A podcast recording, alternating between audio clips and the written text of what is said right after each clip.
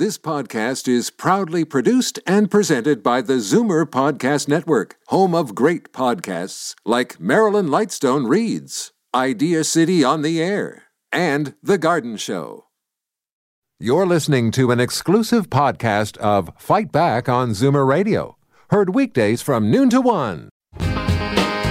Fight Back with Libby Znaimer on Zoomer Radio with guest host Jane Brown. Residents who live north of the Gardiner between Jarvis and Parliament were told in mid October construction to rehabilitate the Gardiner would continue until early 2021 and occur mainly 24 hours a day. But they say they were also told that the majority of the most disruptive work would be completed by 11 o'clock at night. Apparently, this has not been the case.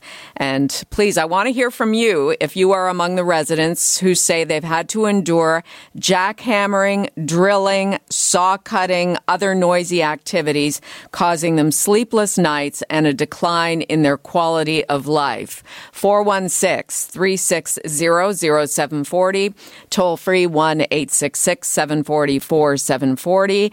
Joining me to discuss this disruptive situation situation is Suzanne Kavanagh with the St. Lawrence Neighborhood Association and Toronto City Councillor Paula Fletcher. Welcome both. Hi. Okay, so we've just got Councillor Fletcher. Uh, we will be hearing from Suzanne shortly. Uh, what have you been hearing, Councillor Fletcher, in terms of complaints about the noise? This is I've just what what I've what same thing you've been hearing because the Gardiner uh, construction is a pretty long swath of construction and this is over on the west side of the river. But i think everybody's that goes on the Gardiner sees that a good part of it has now been uh cordoned off. It's down to two lanes. You can't get off at certain exits. So we all know there's a tremendous amount of this rehabilitation going on. It's probably one of the biggest rehab projects in the city. And of course there's all this fallout with noise which is always a huge problem when we're dealing with these infrastructure projects, Jane. Are any of these complaints exaggerated? Paula, I'm seeing. Um, somebody complains jackhammering, saw cutting, drilling, and coring starts almost every night at 9:30 and runs until 5 in the morning. This individual is quoted as saying, "I'm so tired from lack of sleep that when I finally fall asleep, I oversleep and miss meetings at work." Another resident says, "My kids find it difficult to pay attention at school because of lack of sleep. We have noise machines, eye masks, earplugs scattered around the house, but it makes no difference." That sounds terrible. That sounds absolutely terrible. I don't know when those came in, but I um, have I know that Councillor Cressy, who is on top of this, that the develop, you know, the construction wing of the city is moved right in on this. Contractors will often try to go as fast as they can and work as long as they can. So this is terribly disruptive, and I believe that um, I understand things have shifted a little bit because the city's now moved in based on all those complaints.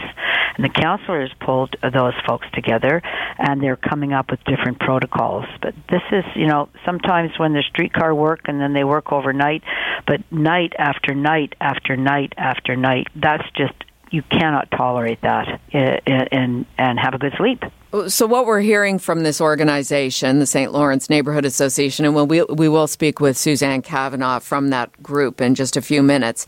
But she says in her news release this Friday evening, so tomorrow night, residents are finally getting a meeting with city staff almost three months after one was requested to hear from staff about the project, the current stage of work, its impact to the community, and mitigation strategies.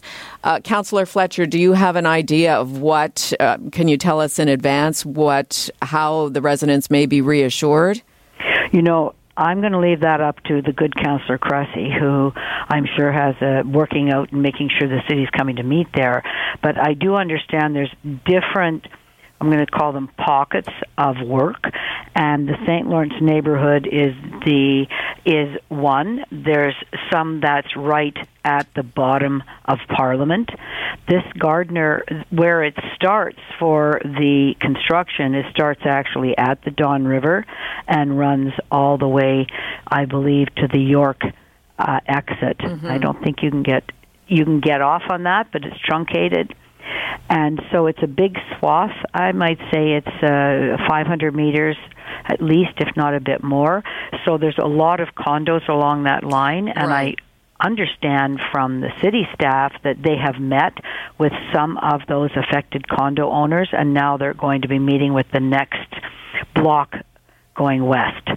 So I believe that uh, with Councillor Cressy and the main city staff, they've stepped in to uh, make sure the contractors aren't kind of abusing the hours and that they're working to the schedule that's been agreed on to make sure that the, the, there is tremendous mitigation for any and if overnight work has to happen everybody would know when and uh, it simply I would think it can't be every night.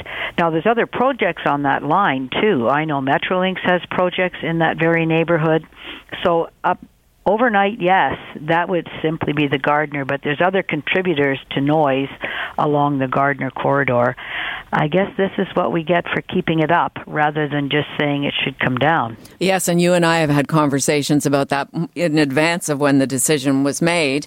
Uh, regardless, it is happening. And if you're listening to us now, uh, likely on 96.7, I know many of you are listening to us on AM 740, but Zoomer Radio is at 96.7 FM in downtown Toronto. If you live just north of the Gardiner, between Jarvis and Parliament, what are you experiencing in terms of noise? We want to hear from those of you who are actually living beside the rehabilitation of the Gardiner Expressway. 416 360 0740, toll free 1 866 740 4740.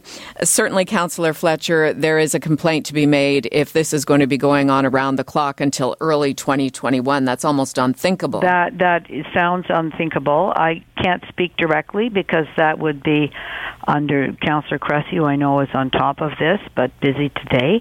But I want to go back to that point you just raised about this is one of the consequences. When everybody said we have to keep the Gardiner up, you can't take that down. This it's going to fall down if the work doesn't happen, and it would be cheaper if it had just come down. You know, the four hundred million dollars cheaper to remove the Gardiner. um, but the council, by a very slim margin, I didn't vote like that, voted to rehab it, keep it up, and add a new leg coming off the Don Valley. I really wish we could revisit that and that councillors who said it just has to stay up at all costs could go for a night and sleep somewhere along there and they may have a different opinion. Mm-hmm. Uh, and it's hindsight now. I get, you know, and a lot of people would applaud city council with going ahead with a decision. A lot of times there is criticism of city council for revisiting and uh, re-debating ideas when it comes to transit and how to get around the city. So at least it is moving forward, but there just needs to be a level of comfort expressed to these people, I guess, uh, who who say it's it's almost intolerable. I noise is a huge factor in the city of Toronto, and constant noise is what puts everybody's nerves on edge and really gets to you. I understand how that's getting to people. If they weren't able to have meetings, if not all the city staff and big honchos and councillor weren't going out to meet them, if the city staff and the councillor hadn't been already meeting with other condo owners who have been um, affected in that way and those living along the Gardiner, I would be very upset. But I know that's in full swing right now. And the mayor's office is involved. Everybody's involved because we have to do the work, but you cannot completely destroy everybody's life because you're doing the work. This is the same thing what we run in with votes about signs, Jane. Big illuminated signs that city council votes and says we'll put that up right beside the Gardiner. People that are living beside the Gardiner, we are intensifying all along that zone, say all night. That's all we have. Big bright lights in our rooms. So if we're going to have a dense downtown Toronto, we have to be very careful about how we treat all those people that are moving there because they're moving there because we said let's densify downtown. and it's got to be a good balance. And it sounds like they're working on it, but haven't quite got there yet. A lesson learned. Uh, we will hear from people who live in the neighborhood coming up after the break. Uh, in the meantime, Councillor Paula Fletcher, thank you as always for your time. Thank you, Jane. Take care. You too. Now, joining us with a first-hand account is Suzanne Kavanagh of the St. Lawrence Neighborhood Association. Suzanne, uh, I do want to get your reaction to what Councillor Paula Fletcher was saying about this, but first, first tell us what it's like to live there through uh, the noise that you say is happening. Well, good afternoon, Jane. Well, it has been interesting. Um, we've been having lots of discussion. There's been lots of meetings and lots of words, and we've asked for this meeting that we're having tomorrow night since October 28th. And just to be clear, it's not just people north of the Gardiner. There's also a whole neighborhood south of the Gardiner. So when we sent out this media release, it was mainly for the St. Lawrence, which we run from Parliament to Jarvis but we're also talking to the folks south and to the east in the uh, Warts Neighborhood Association. Mm-hmm. Oh, in the distillery district. Absolutely. Okay, so what is it? What's going on? What what's happening after eleven o'clock at night? What are people well, hearing? So what's happening now is the first construction notice we were given, as Paula mentioned, was in fact that you know the noise would stop before eleven. But what is happening is they're bringing out the jackhammers anywhere between nine and ten thirty, and they run them right through until five a.m And what that do is doing is is they're loosening up the panel so that they can do the removal. We're not uh, uh, we're not opposed to the overnight construction. We get this. We've always been. I mean, as Paula said, you know, we weren't really a fan of having this uh, roadway stay up, but we're stuck with it. The contracts have been signed. The issue that we have is, and it's very simple: move this scope of work in the evening to the daytime, and the daytime work move it to the evening, and we are fine. The concern that we have is there's more concern for keeping this project on schedule and the safety for the motorists, and it seems to be exclusive to the health and well-being of the residents along this roadway. So, what's gone wrong? If initially you were told that the most disruptive work would be completed before 11 p.m., what's happened that that hasn't been able to take place? Well, now what's happening is they're saying that in order to do this removal of the concrete, um, because there could be debris flying underneath, they can't do it um, over live lanes. So they need a, a, a quite a, a large amount of time to then close the lakeshore lane so that they can do this work above on the Gardiner. And we're saying that we know that there's technology out there where you can sling underneath the Gardiner so that it keeps it safe for the live lanes. Oh, okay. We're also saying that if it means opening up the contract and renegotiating, that they need to do that. And of course, it's always about money, but it can't be at the peril of the people who live here. So, as you mentioned earlier about people sleeping in or not sleeping at all, the other issue that we've got is the, is the lights. When they set up the lights, there are stadium lights that are just blaring out all over, and people um, I've talked to have blackout blinds, and the light is still coming through. So it's just relentless, no matter what we do. So we're not saying stop it. We're not saying tear down the Gardiner. That ship has sailed. We're stuck with this. All we're saying is move this night work to the day so that we can have some sort of, of semblance of sleep and, and to have some well-being in this neighborhood. Has there been any acknowledgement of the proposal you're making about the sling going underneath so it doesn't affect the live lanes of traffic? Part of what's been going on here is we were getting more and more frustrated because we keep sending emails to um, the the city and the politicians. And from the mayor's office, we get the standard line. Everyone's getting the same email. We are taking your email very seriously and your yeah. concerns. But the issue is, is that we're looking for action, and nothing has changed since October 9th when all of this started.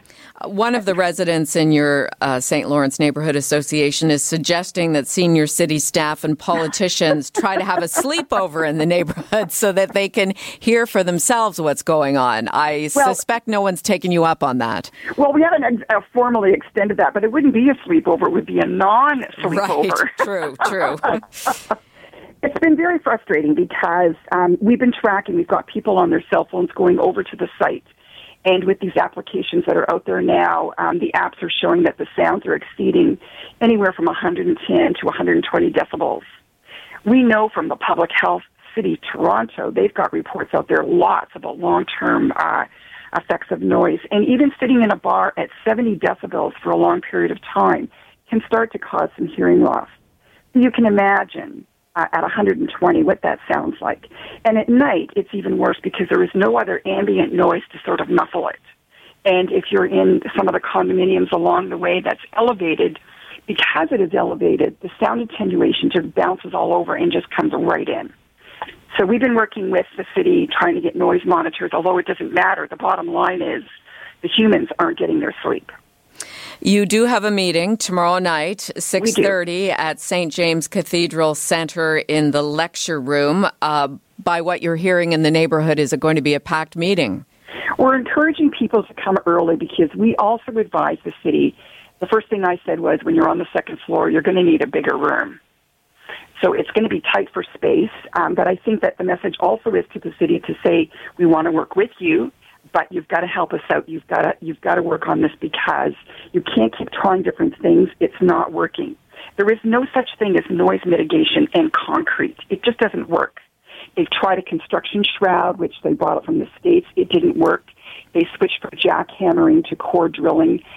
Very negligible, negligible difference, and so they've gone back to jackhammering. So you know, we're no further ahead. If anything, it's worse because we're we're more frustrated because we're still not getting any any um, any feedback as far as next steps. Right. Well, one of the things that a lot of people will say about our our Toronto politicians, our city councillors, is that they are empathetic. We certainly heard that from Councillor Paula Fletcher, and Mayor John Tory is has a lot of empathy in the way he deals with situations. But it it there's empathy and then there's taking action. And uh, do you feel hopeful that some action may be taken by city staff after tomorrow night's meeting? We are always hopeful. Um, in the meantime, we've started to take um, other action. We've been talking with lawyers, seeing what recourse we have legally. For us, it's unfortunate that we have to start dragging it in, um, through the mud as far as making this so public. We think this is a no-brainer, and we really want the city to listen to us. We're not saying stop. We're saying just reverse the work of, of the, um, the scope. So do the night work that they're doing now with the jackhammering during the day. And so right now we need the mayor's office to hear that loud and clear. We need to get that political will to encourage the city staff to renegotiate the contract. And we fully understand there will be more money at the table and so on. But the sad part is, is that all through this conversation, you can look at the City of Toronto website. At no point is there any consideration for the residents. And we're not saying it's all about us, but there has to be some common ground. The St. Lawrence Neighborhood Association represents the area from Queen Street south to the rail corridor, Lakeshore Boulevard. Parliament Street west to Yonge Street. 30,000 people live in that neighborhood. Uh, even if you get a fraction of that number out tomorrow night, uh, hopefully your voices will be heard because no one should be uh, sleepless for 1.5 years while having to endure jackhammering all night. And that certainly sounds like some people in that neighborhood are experiencing that. Exactly. Where can people go for more information? Uh, again, the meeting is tomorrow evening, 6.30, St. James Cathedral Center Lecture Room, uh, a website for people listening who may be interested. If they want to hear more, I mean, they can certainly go to the city's website, but they can go to slna.ca. slna.ca. And that's the email for, or the website rather, for the St. Lawrence Neighborhood Association. Suzanne Kavanagh, thank you so much for your time today and for you, letting us know what's going on in that part of Toronto. Thanks. Good luck with your meeting. Thank you. You're listening to an exclusive podcast of Fight Back on Zoomer Radio, heard weekdays from noon to one. You're listening to an exclusive podcast of Fight Back on Zoomer Radio, heard weekdays from noon to one. You're listening to an exclusive podcast of Fight Back on Zoomer Radio Heard weekdays from noon to one. This podcast is proudly produced and presented by the Zoomer Podcast Network, home of great podcasts like Marilyn Lightstone Reads, Idea City on the Air, and The Garden Show.